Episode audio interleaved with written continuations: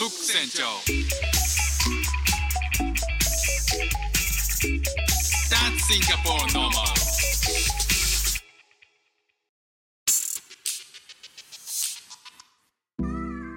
どうも副船長です。シンガポールで3歳と4歳の息子の子育てをしている主婦です。イラストに挑戦したり歌を歌ったり英語学習のことだったり海外生活で面白いと感じた日本との文化や価値観の違いそこから改めて感じた日本のすごいところなんかをお話ししております。皆さんサイレント静かさにはどのくらい敏感でしょうか、えーこの間ですねあの日本に住んでいるアメリカ人の人とえーまあ、話をしてまして日本に来てか日本とアメリカで、えーまず驚いたことってどんなことっていうことを聞いたんですよ。あの日本に来た時に、えー新鮮だったその時の気持ちを思い出してみてもらえないかという話をしたんですね。そしたらあ結構驚いたのは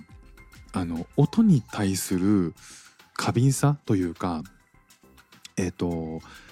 まあアメリカではですね、えー飛行機に乗ってもバスに乗っても電車に乗っても結構ガヤガヤうるさいと。で飛行機に乗って、えーまあ、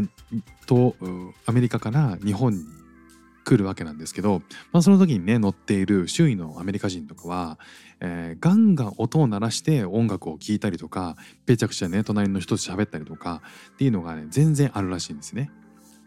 まあ僕からしたら、えーまあありえないというか、えー日本人からしたらえそんなことあるっていうふうに思うんですけど、まあ、彼らとしてはね、えーまあ、全然それが普通だと。で、えー、とその彼も、まあ、ゲームが好きでね、えーなんか、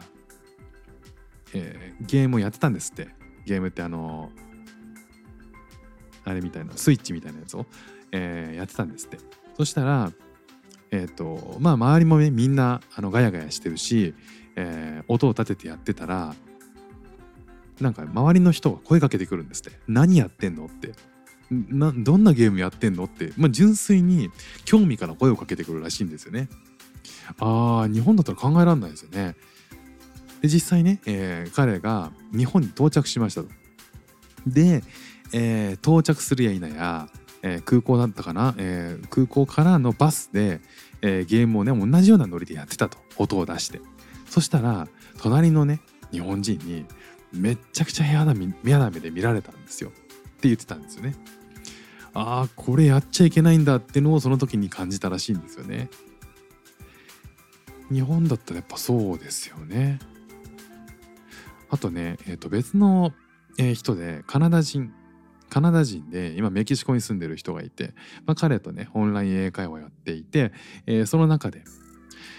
えっ、とカナダのあメキシコではあのものすごいどんちゃん騒ぎをする祭りがあるとなんかリオのカーニバルが一番でかいんだけれども、えーまあ3位ぐらいに並ぶぐらいめちゃくちゃうるさいカーニバルがあるんですって。で、えー、と家のすぐ前もそこの会場というかね、えーえーとそこを通り道になってるらしいんですよそのどんちゃんどんちゃんパレードする。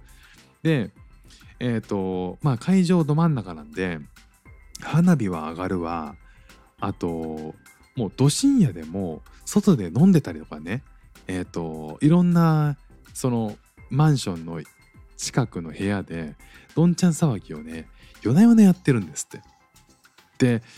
あのもう今は慣れたけれどもその慣れてない当時はもううるさくてうるさくてしょうがなかったらしいんですね。でじゃあそういうのって警察とかどうすんの？って聞いたらいや警察も別に注意しないんですって。なんかハローハローで終わるっていうか なんか楽しんでるねで終わるらしいんですよね。いやーなんか日本はどうだって言われたんですけどいや確かにね夏祭りとかはありますよと、えーあるけどさすがに深夜までやらないしねだいたい8時9時ぐらいで終わるじゃないですかどんちゃん騒ぎって。でそれ以降はまあ静かになるかど深夜とか朝方まではさすがにやらないんですよね。まあそれを聞いてね本当にこう日本って人に配慮する国だなというふうに思いました。あの近所の住人とかも迷惑がかかるから、夜は音出さないようにしようっていうのはもし夏祭りでね、えー町内会とかで夏祭りの話をしたとしても多分そんな深夜までやっちゃダメっていう風になってると思うんですよね。まあもうね日本では例えば電車に乗っててイヤホンからする音漏れ音漏れでさえ気にしてしまうですよね僕実際。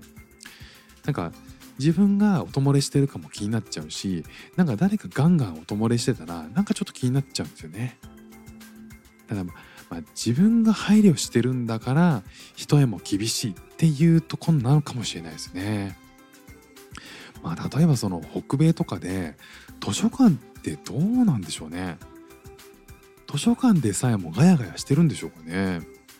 もしあの知ってた知ってる方がいたらね教えてほしいなと思います。ということで今日も聞いていただきましてありがとうございました。フック船長でした。じゃあまたね。